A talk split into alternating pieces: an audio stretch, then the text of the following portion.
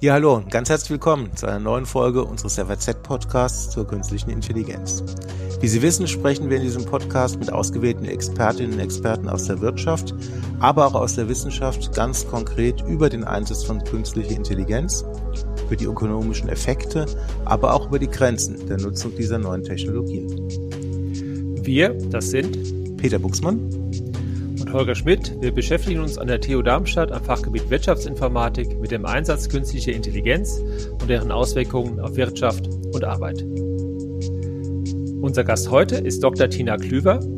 Sie leitet seit 2021 das Künstliche Intelligenz Entrepreneurship Zentrum in Berlin, abgekürzt KIEZ, das wissenschaftsnahe Startup im Bereich künstliche Intelligenz als Inkubator und Accelerator unterstützt. Dabei kann sie auch ihre persönliche Erfahrung und ihre Beratung einfließen lassen, denn sie gründete ein eigenes Startup für die Unterstützung von Kundenservice-Teams durch eine KI. Heutzutage bereut sie außerdem als Mitglied des Zukunftsrats unseren Bundeskanzler Olaf Scholz. Wir sind gespannt auf deine Sichtweise auf die KI-Startup-Szene. Schönen guten Tag, Tina. Ja, hallo Peter, hallo Holger. Freut mich dabei zu sein. Ja, schön, dass du da bist. Steigen wir vielleicht mal ganz allgemein ein. Äh, wie bewertest du denn die deutsche Startup-Szene heute? Also reden wir mal nur vom, nur vom Digitalbereich und wenn du das mal vergleichst, vielleicht mit anderen europäischen Staaten oder den USA oder China. Hm. Ja, ich glaube, wir sind da natürlich doch schon ein bisschen weitergekommen in den letzten Jahren, aber grundsätzlich ist das Verhältnis natürlich immer noch so, dass wir gegenüber China und den USA ähm, massiv zurückhängen, was die Startups betrifft. Ne? Wir haben weder die Menge von Gründungen noch die ähm, Größe von Wagniskapital oder Investments ähm, und auch nicht die Menge von Einhörnern beispielsweise. Auf der anderen Seite sind wir aber auch als vergleichsweise kleines Land jetzt auch nicht völlig abgeschlagen. Also ich glaube, wenn ich mich erinnere, sind wir auf dem beispielsweise, was die Einhörner betrifft, also die sehr hoch ähm, bewerteten, mit einer Milliarde bewerteten Unternehmen, die es hier so gibt, aus äh, Neugründungen, relativ gut unterwegs im Vergleich zu anderen kleinen Ländern. Da sind wir, glaube ich, auf Platz fünf mit 35 oder sowas aktuell, wohingegen natürlich jetzt sowas wie die USA uns da komplett abhängen mit fast 300. Ja? Aber nichtsdestotrotz äh, sind wir immer noch deutlich besser aufgestellt als jetzt noch viele andere kleinere Staaten. Nichtsdestotrotz glaube ich aber auch, das muss man auch sagen, dass wir nicht die perfektesten Rahmenbedingungen hier haben für Startups im Digitalbereich. Ich arbeite ja jetzt einerseits, habe ich selbst gemacht, selbst gegründet 2014, 2015, dann verkauft ähm, sechs Jahre später und arbeite jetzt seit zwei Jahren mit diesen neuen KI-Startups zusammen bei uns im Kiez. Da haben wir schon etwas mehr als 50 Startups unterstützt. Und ich sehe ja, womit die sich auch jetzt beschäftigen. Und da gibt es schon einige durchaus kritische Faktoren, die ich sehe, die es diesen Unternehmen nicht so leicht machen, schnell zu wachsen. Zum Beispiel. Also das ist ja genau der Punkt, äh, dass Startups eben schnell wachsen müssen, schnell in der Regel ähm, entweder eine kritische Masse an Kunden erreichen müssen oder schnell eben zumindest mal einen Prototypen ihrer Software am Markt haben müssen. Und ähm, wenn man sich das anguckt, äh, du hast es schon gesagt, wie viel äh, KI-Startups so äh, in den USA oder in China an Risikokapital erhalten, wie viel das hier so ist, dann äh, ist das schon ein gewaltiger Unterschied. Andererseits stellt man fest, dass ganz viele äh, KI-Unternehmen weltweit äh, auf die Hilfe äh, oder mithilfe deutscher KI-Forscher arbeiten. Also ganz viele gute Leute sitzen äh, an den Schaltzentralen, auch im Silicon Valley. Ähm, und äh, sehr oft äh, sieht man, sie haben einen Background äh, von der Deutschen Universität oder vom Deutschen mhm. Forschungsinstitut in Sachen künstliche Intelligenz. Also einerseits super Voraussetzungen, gute Leute, äh, gut, weil wir gute Leute haben, andererseits äh, zu wenig Geld. Äh, wie würdest du das äh, sehen? Ist das äh, äh, äh, ein großes Problem, dass wir zu wenig Geld haben und eigentlich äh, zu wenig aus unseren Startvoraussetzungen der guten Leute machen? Ja, das ist wirklich so. Also es gibt überall Deutsche, das ist wohl wirklich so. Oder Leute, die hier ausgebildet worden sind. Wir haben wahnsinnig tolle Köpfe, wahnsinnig erfolgreiche äh, Forscher und Forscherinnen. Und tatsächlich ist es auch so, dass die häufig ins Ausland gehen. Ich meine, nun sind die Wissenschaften sowieso ein Bereich, in dem man sich viel bewegt und mal an einer Universität und an einem Forschungsinstitut ähm, ist und dann an einem anderen. Aber nichtsdestotrotz ist es offensichtlich, dass wir unsere Köpfe hier auch nicht unbedingt halten können. Gerade wenn sie auch die Wissenschaft verlassen und stattdessen in die Wirtschaft wechseln. Und das ist schon ein Problem, das wir haben, dass wir hier in Deutschland sehr gut sind, Forschungsergebnisse zu produzieren aber leider immer noch nicht so gut, diese in die Anwendung zu bringen. Und das äh, macht sich natürlich mittelfristig auf jeden Fall bemerkbar, wenn wir unsere Innovationen hier im Land auch nicht nutzen können als Gesellschaft, sondern die beispielsweise dann in den USA kommerzialisiert werden oder anderswo. Und das ist aber nur einer der Bereiche, in denen wir unbedingt besser werden müssen, aus meiner Sicht. Der Transfer, der Transfer von Forschung in die Anwendung. Dann gibt es diesen ganzen Bereich des äh, Risikokapitals, der natürlich unterschiedlich ist hier. Und es ist gar nicht so, dass hier kein Geld wäre. Es findet nur seinen Weg, nicht so häufig, in eben ein Investment in ein Start-up. Und das letzte ist aber auch ein weiterer wichtiger Aspekt, sind Rahmenbedingungen, tatsächlich gesetzliche Rahmenbedingungen. Ne? Wir haben es ja gerade mit im KI-Bereich, haben diese Startups etliche Hürden auch zu bewältigen, wenn es beispielsweise um das Einhalten der DSGVO geht natürlich, weil KI bedeutet ja immer Daten und wenn es personenrelevante Daten sind, personenbezogene Daten, dann greift natürlich die DSGVO und auf dem anderen, äh, auf der anderen nächsten Ebene zündet ja dann der AI Act, der äh, in den Startlöchern steht. Also da hat natürlich ein deutsches oder ein europäisches KI-Unternehmen auch eine andere ähm, Starthürde, sage ich mal, als ein Unternehmen, das diese ganze Regulatorik nicht bedienen muss. Kommen wir, kommen wir vielleicht, ähm, ähm kommen wir vielleicht erst nochmal zu dem Thema äh, mit dem fehlenden Geld, was du, was, was du gerade gesagt hast. Das ist ja eigentlich ein Punkt, den man, ähm, den man schon relativ lange hört, ähm, mhm. auch wenn wir nicht über KI-Startups ähm, gesprochen haben, sondern über andere Startups im Digitalbereich heißt oft, es fehlt das Geld, es fehlt das Geld, es fehlt die Rahmenbedingungen. Bei KI scheint sich ähm, das Thema so ein Stück weit zu wiederholen. Ähm, ist nicht vielleicht noch ein anderer Punkt sehr, sehr viel wichtiger? Also wir, wir arbeiten ja relativ eng auch mit einer israelischen Universität zusammen, früher ITC Herzliya, ähm, heute heißen sie Reichmann University. Und wenn ich so die Zahlen höre, wie viel Prozent der Studentinnen und Studenten in Israel Unternehmen gründen, ähm, das sind ganz andere Werte, als, als wir es bei uns in Deutschland haben, auch wenn wir, ich stimme dir zu, da aufgeholt haben. Ist dieses Thema ähm, der Mentalität, ich habe Lust, ein Unternehmen zu gründen, ist es nicht ein viel größeres als ähm, potenziell ähm, wenig Risikokapital? Ja, also das greift natürlich alles ineinander. Sicherlich ist auch unser Mindset hier nicht entrepreneurship-lastig. Also das kann man auf jeden Fall feststellen, wenn ich mit den Universitäten interagiere, wenn ich da mit den Studierenden und Absolventen, Absolventinnen spreche, dann merke ich, merkt man ziemlich deutlich, dass deren Hauptfokus nicht ist, unternehmerisch tätig zu werden. Die wenigsten von denen haben wirklich ein konkretes Bild vor Augen, wenn sie überhaupt an Unternehmertum denken. Und wir haben, machen, glaube ich, als Land auch immer noch keinen besonders guten Job da drin, ähm, Heranwachsende mit dieser Option, mit dieser Karriereoption überhaupt bekannt zu machen. Für uns ist es immer noch, wir sind halt so ein Angestelltenland, ne? Wir gehen in die Lohnarbeit und äh, man wird auch danach bewertet, was man für eine Anstellung hat. Und das spielt eine sehr, sehr große Rolle. Und äh, da findet sich auch vielleicht so eine Art historische Kultur, historisch bedingte Kultur drin, äh, in der es einfach nicht per se ein normaler Weg ist, ein Unternehmen zu gründen. Dieses Risiko scheuen viele Menschen und es ist auch bei vielen tatsächlich, das merke ich ganz deutlich, wenn wir da sprechen, sehr unbekannt. Und eigentlich nur, wenn jemand schon mal im familiären Rahmen oder im äh, Freundeskreis oder so beispielsweise Kontakt damit hatte, dass jemand ein Unternehmen aufbaut oder ein Unternehmen führt, ähm, dann ist es bekannt. Aber darüber hinaus machen wir, glaube ich, wirklich keinen besonders guten Job da drin, da, darüber aufzuklären, was es bedeutet, unternehmerisch, unternehmerisch tätig zu sein. Es ist ja sogar teilweise so, dass es verpönt ist. Ja, dass es also gar nicht so wahrgenommen wird, dass wenn ich mich entscheide, in ein, ein Unternehmer zu werden und ein Unternehmen aufzubauen, vielleicht dieser Gesellschaft was Gutes tue. Ja, dadurch, dass wir Arbeitsplätze schaffen, dadurch, dass äh, Innovationen ins Land kommen, etc., sondern äh, dass es eher als etwas gilt, was unfein ist, ja, je nachdem, wo man, mit welchen Personen man so spricht.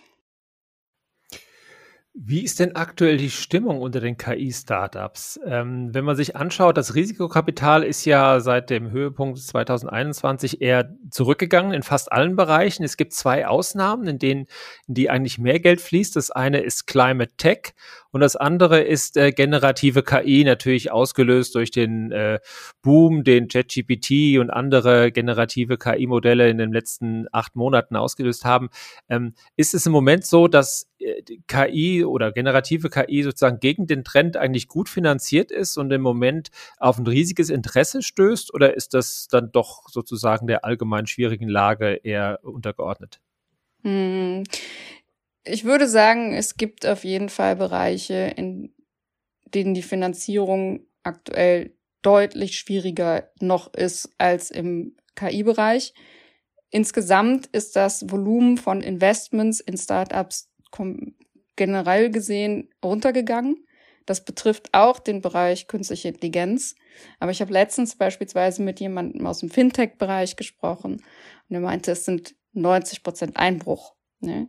Äh, Im KI-Bereich ist es auch ein Einbruch, aber er liegt nicht bei 90 Prozent. Also da sind wir tatsächlich vielleicht durch den Chat-GPT-Hype äh, etwas besser aufgestellt im Moment, aber auch im Bereich künstliche Intelligenz ist es nicht leicht, ein Investment zu bekommen im Moment. Vor allem nicht in Europa. Also tatsächlich ähm, kriege ich immer wieder aktuell von unseren Startups auch erzählt, dass sie in den USA oder in anderen Ländern deutlich schneller Zugang zu Kapital finden, im Moment vor allen Dingen, noch viel mehr als vor fünf Jahren, als äh, hier in Deutschland. Und dass sie auch mit den Investoren hier in Deutschland sehr viel länger darüber verhandeln müssen, welche, welchen Unternehmenswert ihr Unternehmen hat und äh, welche verschiedenen Schritte noch notwendig sind, um mit der Due Diligence, dem, dem Prüfverfahren voranzukommen, als es beispielsweise mit Investoren in den USA ist, wo das Ganze deutlich schneller und unkomplizierter läuft. Aber wahrscheinlich auch kompetitiver ist in den USA. Das ist gut möglich, wobei wir dann mit dem, was ich mit meinen Startups sehe, jetzt, die wir betreuen hier, dann die sich auf jeden Fall sehr gut durchsetzen können, auch in den USA, ähm, was vielleicht wieder auf den Punkt einzahlt, den wir am Anfang hatten, dass die Deutschen ja ganz gute Ergebnisse produzieren. Nun ist ja in Heilbronn gerade äh, der Innovation Park Artificial Intelligence an den Start gegangen. Ein, äh, ja, für, für deutsche, europäische Verhältnisse eigentlich riesiges Investitionsprojekt, finanziert vom Milliardär Dieter Schwarz, der ähm, dort ein ja, gigant, also muss sagen, gigantischen KI-Campus äh, hingestellt hat. Äh, ähm, wie wird das die, KI, die deutsche KI-Szene äh, beeinflussen? Wird sich die deutsche KI-Welt künftig äh, in und um Heilbronn äh, ansiedeln? Ist das jetzt der, der neue Nukleus der deutschen KI-Welt? Wie groß ist der Impuls? Was denkst du? Was geht davon aus? Das ist sicherlich die Hoffnung, dass sich die deutsche KI-Szene dort ansiedelt und entsprechend auch da zentriert. Ob das tatsächlich so kommt, hm, ist schwer zu beurteilen. Ich denke, es wird sicherlich seine Wirkung entfalten. Ein Investment dieser Größenordnung entfaltet auf jeden Fall Wirkung und es wird sich dort auch etwas zentrieren, was an anderen Standorten in dieser Kombination oft so gar nicht möglich ist dann. Aber auf der anderen Seite haben wir natürlich in Deutschland durch den starken Föderalismus auch einen Wettbewerb der Länder, und wir haben in anderen Bundesländern natürlich auch immer wieder neue Ideen zu künstlicher Intelligenz. Ich könnte mir auch gut vorstellen, äh, dass es sich herauskristallisieren könnte, dass es verschiedene Schwerpunktthemen gibt. Also beispielsweise in Berlin ist ja die Medizintechnik sehr stark, ausgelöst unter anderem durch die Charité. Äh, dass das aber ein Nukleus bleibt und dass es aber natürlich andere Schwerpunktthemen gibt, in denen dann dieser Campus eine ganz, ganz gewichtige Rolle spielt. natürlich, das wird schon so sein, ja. Macht es Sinn, solche, solche Themen zu clustern? Also gucken wir auf Amerika, da haben wir natürlich das Silicon Valley, von dem äh, alles ausgegangen ist, als die Keimzelle, übrigens auch staatlich finanziert in den, in den Anfängen und ähm, hat sich dann äh, wahnsinnig entwickelt. Äh, ist so ein Modell, dass man sagt, man, man packt das sozusagen Umfeld von Universitäten, dass man dort, dort das, das konzentriert. Ist das aus deiner Sicht sinnvoll oder ist dieses föderale deutsche Programm, äh, dass jedes Bundesland, äh, was in jedem Bundesland es sowas gibt, das, äh, äh das KIT in, in Karlsruhe, TU Darmstadt, München, Berlin, das sind natürlich Zentren, in denen sich die, die, äh, die Unternehmen dann auch ansammeln. Ist das sinnvoller oder wie, wie würdest du auf das Thema drauf gucken? Ich glaube, die Nähe zu den Universitäten und zur Forschung ist für das KI-Thema ganz, ganz relevant. Wir haben vom KI-Bundesverband, in dem ich ja auch eine Arbeitsgruppe leite zum Thema Forschungstransfer, haben wir eine Umfrage gemacht bei den KI-Startups hier in Deutschland. Und dabei haben wir herausgefunden, dass mehr als äh, 60 Prozent dieser Startups angeben, dass die Nähe zu einer Wissenschaftseinrichtung sehr hilfreich war. Das heißt nicht, dass die expliziten Spin-off sind aus dieser, äh, aus einer Wissenschaftseinrichtung, aber eine gewisse ähm, Verbindung zur Wissenschaft ist einfach da, da das Thema ja doch auch noch aktiv erforscht wird. Und dadurch ist die Nähe zu einem, einem Wissenschaftskontext auf jeden Fall hilfreich für die KI-Startups. Ähm, was die Verteilung betrifft, denke ich, dass es sowohl Sinn macht zu ähm, clustern. Also es ist sicherlich hilfreich und irgendwann braucht es auch eine Ballung. Es braucht eine Ballung von bestimmten Kompetenzen, von bestimmten Köpfen, von Kapital, damit etwas entstehen kann. Auf der anderen Seite halte ich es nicht für notwendig, dass das nur tatsächlich an einem einzigen Ort in Deutschland passiert. Also die, der Föderalismus hat natürlich auch ähm, Effekte dadurch, dass die Länder miteinander im Wettbewerb stehen und sich entsprechend versuchen zu positionieren, was ja unter anderem in China auch so ist. Ja, also in China entstehen ja in verschiedenen ähm, Distrikten auch ganz starke KI-Ballungsgebiete, die sich in, die sich in Konkurrenz zueinander befinden. Natürlich können wir nicht in diese Größenordnung gehen, das sollten wir auch nicht machen, da verheben wir uns, glaube ich. Dafür sind wir auch gar nicht genug Leute. Ähm, aber grundsätzlich als Mechanismus funktioniert das natürlich ja auch. Du hast gerade den KI-Bundesverband ähm, in, in, ins Spiel gebracht und nun hat genau dieser KI-Bundesverband ja gerade in einem Post so mehr oder weniger direkt die Politik dafür verantwortlich gemacht, dass es im Vergleich zu den USA ähm, hier relativ wenige Gründungen im KI-Bereich gibt. Ist die Politik da wirklich schuld? Ich meine, auf der anderen Seite gibt es natürlich unzählige Fördermaßnahmen ähm, für Startups, ähm, auch gerade insbesondere im KI-Bereich. Wer ist schuld? Ist natürlich schwierig zu beantworten und auch wahrscheinlich gar nicht unbedingt die richtige Frage, ähm, weil die Schuld an sich ist ja eigentlich nicht das, was interessant ist, sondern wir wollen ja die Weichen so stellen, dass es funktioniert. Ich glaube aber, dass natürlich politische Entscheidungen, in welche Bereiche wie viel Geld ähm, zugeführt wird und auch natürlich, wie leicht dieses Geld verfügbar ist, schon entscheidend ist. Ich glaube, dass die grundsätzliche Ausrichtung der Politik zu Innovationstechn innovativen Technologien in den letzten Jahren eigentlich einen sehr klaren Blick hat, welche Technologien wichtig sind für uns und wo wir investieren müssten. Ähm, aber es ist natürlich auch eine Frage der Durchführung. Ne? Also der, ich denke, der Teufel steckt im Detail. Wie kann denn jetzt ein Unternehmen beispielsweise tatsächlich von diesen Geldern profitieren. Ähm, es gibt sehr viel bürokratischen Aufwand häufig und äh, das beispielsweise etwas, was auch ähm, Startups massiv abschreckt davon, öffentliche Förderung überhaupt zu beantragen. Teilweise ist es auch gar nicht leicht für ein Startup, die Förderrichtlinie überhaupt erbringen zu können, weil man ja nicht per se beweisen kann, dass man in fünf Jahren noch überhaupt existiert oder dass man genug äh, Stammkapital hat, äh, Eigenkapital, äh, um sowas zu, zu spiegeln. Ja? Und das sind natürlich bürokratische Hürden und das, die betreffen auch ähm, Mittelständler oder äh, große Unternehmen auf jeden Fall. Also ich denke, da hat die Politik auf jeden Fall ähm, Handlungsspielraum.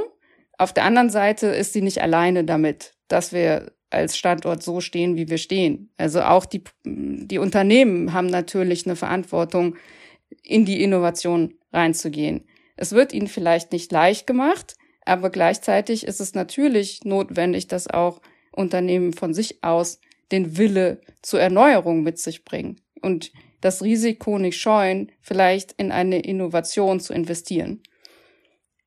Auf der anderen Seite gibt es natürlich noch die Hochschulen und die Forschung. Und da sehe ich auch ganz klar Verantwortung drin. Denn aus meiner Sicht sind die forschenden Institutionen bis jetzt nehmen das Transferthema einfach nicht ernst genug. Und dadurch wird diesen ganzen, werden an diesen ganzen Institutionen super spannende, extrem hilfreiche Forschungsergebnisse für die Schublade produziert. Und das darf einfach auch so nicht weitergehen. Die müssen in die Umsetzung kommen. Werfen wir vielleicht nochmal einen Blick, einen Blick auf die, auf, auf die Startups. Was sind denn da so die Hauptfehler, ähm, die du, die, die du siehst? Es ist ja nun auch ähm, nicht so, ähm, dass alle Startups einen tollen Job machen. Wir haben, glaube ich, alle drei auch schon Pitches gesehen, wo wir uns gefragt haben, wo ist denn da das Geschäftsmodell? Wo gibt's denn da eine Zahlungsbereitschaft von Kunden? Was, was siehst denn du da für Fehler in der deutschen KI-Startup-Szene? Mm, ja, das ist natürlich richtig. Nicht jedes äh, Startup hat den belastbaren Business Case und ähm, es überleben ja auch nicht alle. Das ist natürlich so, dass der Markt die dann auch aussortiert.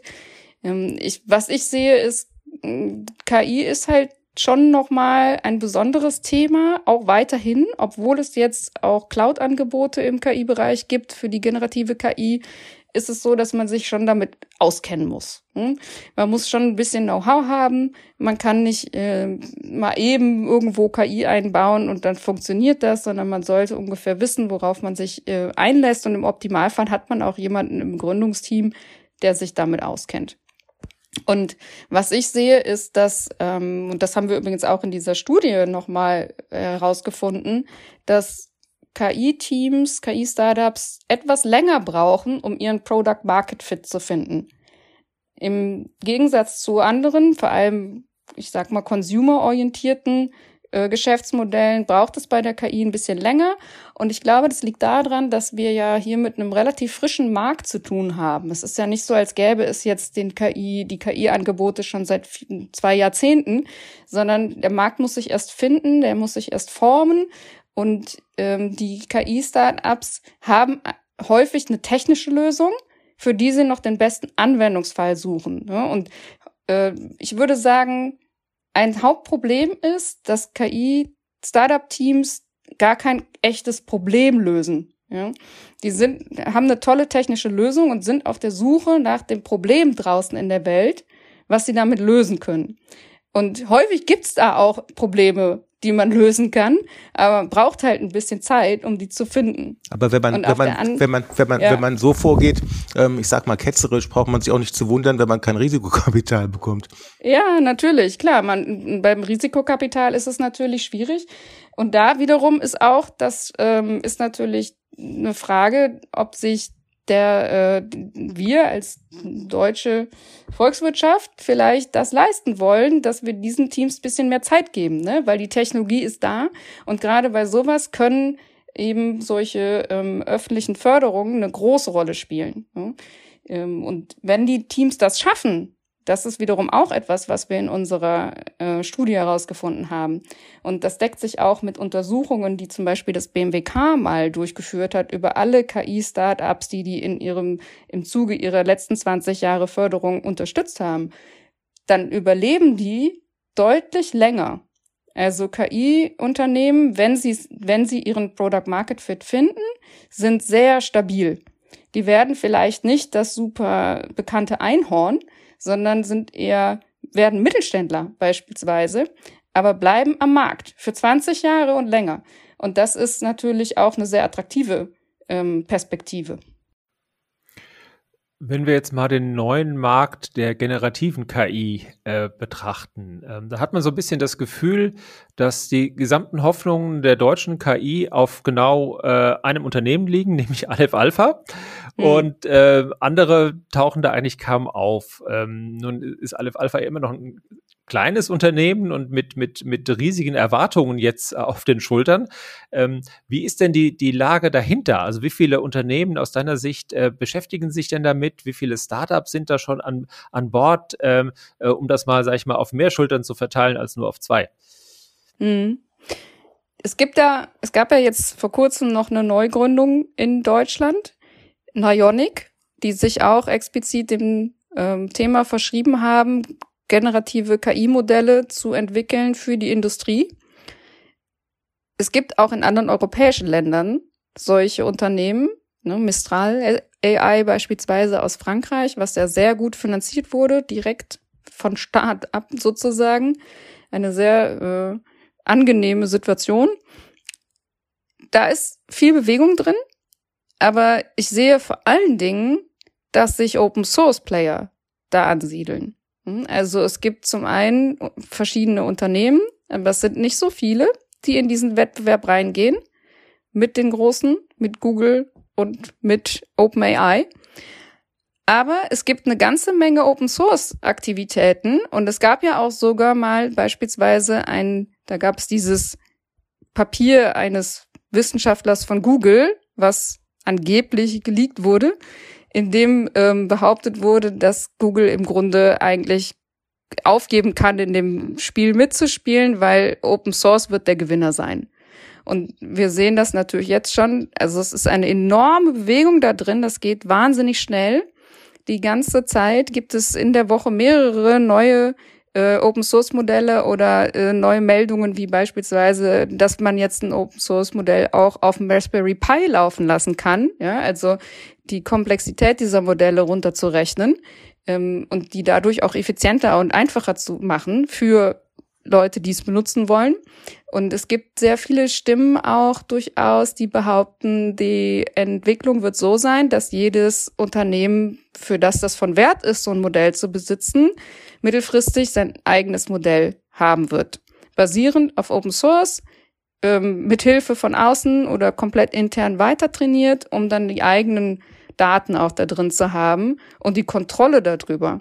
Weil wobei, es gibt ja auch. Wo, wobei, das stimmt, das stimmt schon, was du sagst, aber man muss natürlich immer dagegenhalten, ähm, dass diese Open Source Modelle, die es heute ähm, gibt, dass die in der Dialogfähigkeit also nicht annähernd an ChatGPT rankommen. Hm. Wir haben das ausführlich ausprobiert hier bei uns an der TU. Ja, das ist auch das kein ist so Wunder. Die, die, ne? Das ist die Abwägung. Ne? Das eine funktioniert ja, ja, ja. besser und das andere ist Open Source. Das ist absolut so. Die, ich meine, die klassische, wirklich, also offene Kommunikationsfähigkeit ist schwer zu toppen. Ne? Weil das, was OpenAI in Ressourcen da reinsteckt, das muss man natürlich auch erstmal irgendwie spiegeln können. Ja? Und da geht's ja nicht nur darum, dass da Daten gesammelt und aufbereitet und trainiert werden, sondern es geht ja auch um dieses ganze Nachtraining. Also es gibt ja tausende Menschen auf der ganzen Welt, die die ganze Zeit die OpenAI-Modelle nachtrainieren, damit die eben tatsächlich nichts Schädliches antworten, damit der Output nicht gefährlich ist, nicht diskriminierend ist, nicht verhetzend ist. Und das ist ähm, ein Investment, was man natürlich als eigenes Unternehmen so nicht machen kann. Wenn wir es einfach schaffen, ähm, auf die Open Source Modelle mit eigenen Daten aufzubauen, dann hätte man da vielleicht eine Chance, mehr Kontrolle reinzubekommen. Hm? Das sind dann aber keine Modelle, die vergleichbar sind zu Chat-GPT, sage ich mal, in der man mit allem über alles Mögliche reden kann, sondern das sind wirklich für eine bestimmte Branche, für dieses bestimmte Unternehmen optimierte Modell auf den Daten dieses Unternehmens. Das stimmt nur, wobei du kannst natürlich ähm, auch ähm, für ein bestimmtes Unternehmen ähm, Daten in eine Vektordatenbank reintun. Dann hast du auch sozusagen die Gefahr des Halluzinierens ein Stück weit eingedämmt und kannst ChatGPT oben drüber setzen. Ne? Also ja, ne? Klar. die Vorteile von Open Source sind genau. Ja. Ich hätte noch mal, ich hätte noch mal eine, eine Frage, Tina, zur ähm, zur Startup-Szene im, im, im, im Bereich KI. Ich fand deine deine Antwort eben interessant auf Volkers Frage so nach dem Motto, was sind denn so die Key Player in Deutschland im Bereich KI? Und ähm, wenn ich darüber lese, fällt ein Name, wenn es um die KI-Szene geht, nie. Und das ist DeepL.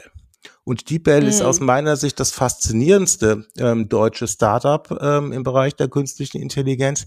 Die mhm. schaffen es seit Jahren ja Übersetzungsdienstleistungen anzubieten auf, auf KI-Basis und schaffen es vor allen Dingen mit einer relativ kleinen Mannschaft ähm, Google mit ihrem Google Translate ähm, auf Abstand zu halten. Also ich finde sensationell, was die Kölner da machen aber irgendwie in der Öffentlichkeit nicht präsent. Mag die Politik die nicht oder mögen die die Politik nicht? Ähm, oder wie, oder warum werden die in der Startup-Szene sozusagen ignoriert und alle rufen Aleph Alpha, aber nicht die Bell?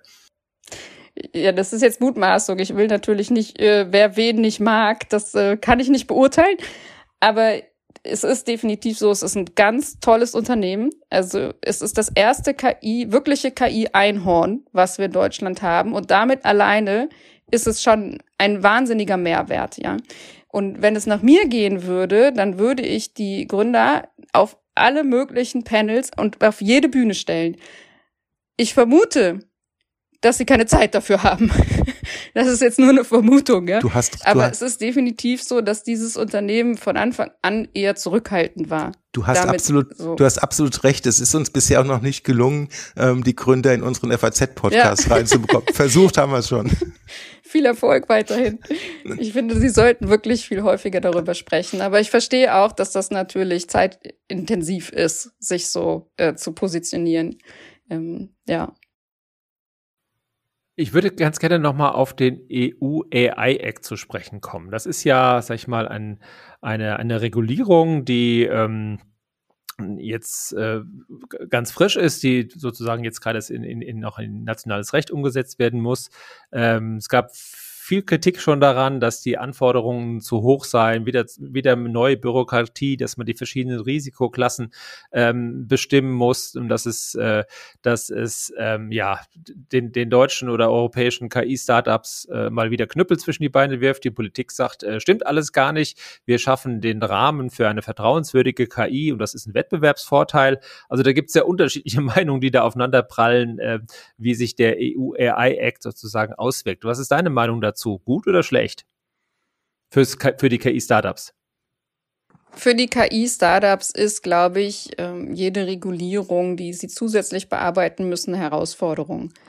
Das sind ja kleine Teams. Ne? Wir haben äh, selbst, äh, wenn die schon ein bisschen länger am, äh, am Start sind, sind es vielleicht vier Leute, fünf Leute. Und äh, die müssen in dem Moment, in dem sie gründen, ja, vorher, bevor sie überhaupt den Markt betreten, müssen sie sicherstellen, dass alles, was sie anbieten, ähm, mit dieser Regulatorik kompatibel ist. Und das ist einfach eine ressourcenintensive Aufgabe, sag ich mal. Und das heißt, äh, selbst wenn sie in keine Risiko Klasse fallen oder meinetwegen vielleicht fallen sie sogar in eine Risikoklasse, sind aber trotzdem nicht wirklich riskant. Ja, wir haben also beispielsweise ein Startup bei uns im Kiez mit unterstützt. Ähm, die machen eine Personalsoftware und das ist natürlich ein sensibler Bereich, weil es geht um die, äh, ums Recruiting, um die Auswahl von ähm, potenziellen Bewerbern und Bewerberinnen. Aber der, das Ziel der Software ist es nämlich explizit, Diskriminierung zu vermeiden. Also sie nutzen künstliche Intelligenz, um eben von einem klassischen CV zu abstrahieren und auf Fähigkeiten zu schauen und nur auf Fähigkeiten. Ähm, und das Ganze ist dann natürlich entsprechend zu beweisen von Seiten der Gründern, dass sie eben diese, kein Risiko bedeuten. Und wir haben mit der mit dem AI Act jetzt eine Situation geschaffen, in der es grundsätzlich alle KI-Unternehmen erstmal ihre, ich sag mal, ihre Unschuld beweisen müssen im Grunde. Ja, und das ist auch in Ordnung, nur leider dauert dieses Unschuldbeweisen natürlich Zeit und es kostet Kraft und es kostet Ressourcen und es kostet auch finanzielle Mittel, weil man selbstverständlich dafür auch Anwälte braucht. Und das ist etwas, was größere Unternehmen natürlich viel leichter stemmen können als KI-Startups mit vier Leuten. Bei denen ist es so, wenn dann ein äh, Gründer oder eine Gründerin sich komplett mit Regulatorik beschäftigt erstmal für ein paar Monate, dann ist das schon massiver äh, Verlangsamung des Kerngeschäfts, ja? also das Produkt zu entwickeln beispielsweise. Und das kenne ich tatsächlich sogar schon aus meinem eigenen Startup mit der äh, Datenschutzgrundverordnung in der beim Kundenservice Kommunikation ist natürlich personenrelevante Daten, personenbezogene Daten, die eine Rolle spielen.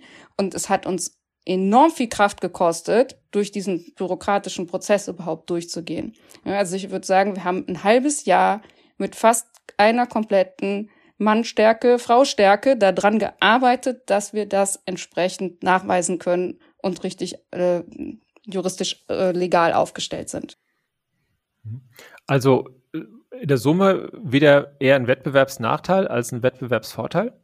Für die kleinen Unternehmen sehe ich das so, dass das auf jeden Fall ein kompetitiver Nachteil ist im Vergleich zu Ländern, in denen das schneller geht. Einfach aufgrund der Geschwindigkeit. Nicht aufgrund dessen, dass der Inhalt verwerflich sei oder sowas, sondern dadurch, dass sie eben diese bürokratische Hürde gehen müssen. Und wir haben auch durchaus regelmäßig die Situation, dass wir Investoren sprechen, und die sagen, wenn ich die Möglichkeit habe, hier in ein Startup zu investieren und ich weiß genau, die brauchen ein halbes Jahr, um diese ganze Regulatorik erstmal richtig bearbeiten zu können. Oder beispielsweise in den USA oder woanders in ein Startup zu investieren, das das Gleiche macht, dann überlege ich mir das sehr gut, ja, weil das sind ja mehr Mittel, die ich diesem Unternehmen geben muss, damit es die Zeit hat, diese Regulatorik auch sicher und richtig aufzustellen. Hm. Ja, ähnlich wie bei der Datenschutzgrundverordnung, ne, wo es dann die, die Großen haben es locker weggesteckt und die Kleinen hatten so viel Bürokratie, dass es sie, dass es sie gelähmt hat und, und, und langsamer gemacht hat, ja. als äh, und sie damit einen, Wettbewerbs, Wettbewerbsnachteil zumindest in der Anfangsphase hatten. Ja. ja, ja. ja. Ähm, zum Abschluss, was sind denn sozusagen, was sind denn so deine, deine drei Punkte, die du dir wünschen würdest, um ähm, ja die KI-Startup-Szene in den nächsten Jahren, äh, die, die, dass sie die Bedeutung bekommt, die sie, die sie verdient, weil wir wissen alle, dass KI ein Thema ist, das sich in den nächsten Jahren enorm beschleunigen wird. Davon gehen wir eigentlich alle aus, äh, weil wir immer mehr Anwendungsfälle sehen. Die generative KI hat das nochmal noch mal beschleunigt. Was sind deiner Meinung nach die drei äh, größten Entwicklungspunkte, die wir demnächst in den nächsten Jahren sehen werden oder sehen sollten, damit wir in Deutschland ähm, ja da schneller vorankommen, als wir im Moment vorankommen. Also du hast ja ein paar Pain Points schon genannt, aber was muss aus deiner Sicht passieren, dass wir einfach besser werden?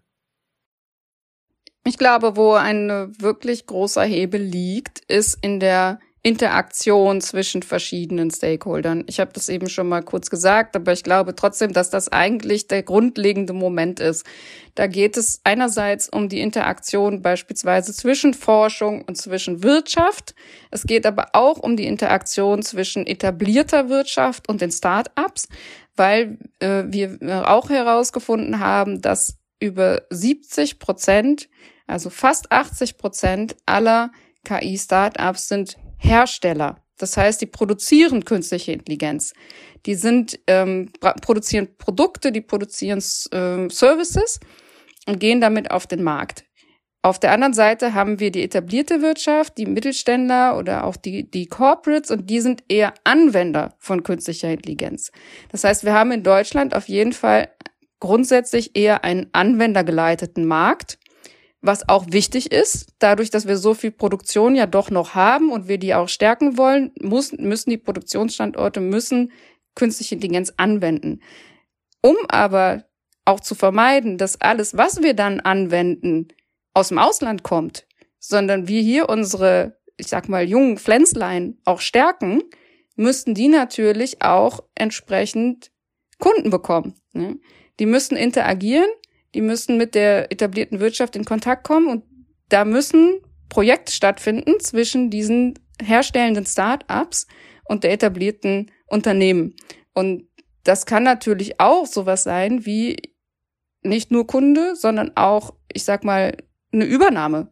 Ja, also der Exit-Kanal an die Unternehmen, die es in Deutschland schon gibt, ist auch ein ganz, ganz entscheidender Punkt. Wenn wir hier ein spannendes KI-Startup haben, was eine Lösung anbietet, die beispielsweise für einen Mittelständler oder ein Corporate interessant sein könnte, dass da auch mehr und mehr entsprechend an Übernahmeangebote an die Startups gehen. Ne? Das muss auch entscheidend verbessert werden aus meiner Sicht, weil zu viele, viel zu viele Übernahmeangebote kommen auch beispielsweise aus den USA. Und das bedeutet dann, wenn der Exit-Kanal für diese jungen Unternehmen im Ausland liegt, dann wandern die natürlich auch ab. Und ich denke, das sind so Stellschrauben, an denen wir auf jeden Fall, wenn wir daran drehen, dann haben wir eine gute Chance, dass wir damit die Stärke der KI-Wirtschaft hier in Deutschland auch maßgeblich verbessern. Ja, ich glaube, das war ein wunderbares Schlusswort. Wir wissen alle, was zu tun ist. Äh, Tina, herzlichen Dank für das super spannende Gespräch. Peter Buxmann und ich, wir melden uns Anfang November wieder mit einem spannenden Thema rund um die künstliche Intelligenz. Vielen Dank und bis dahin.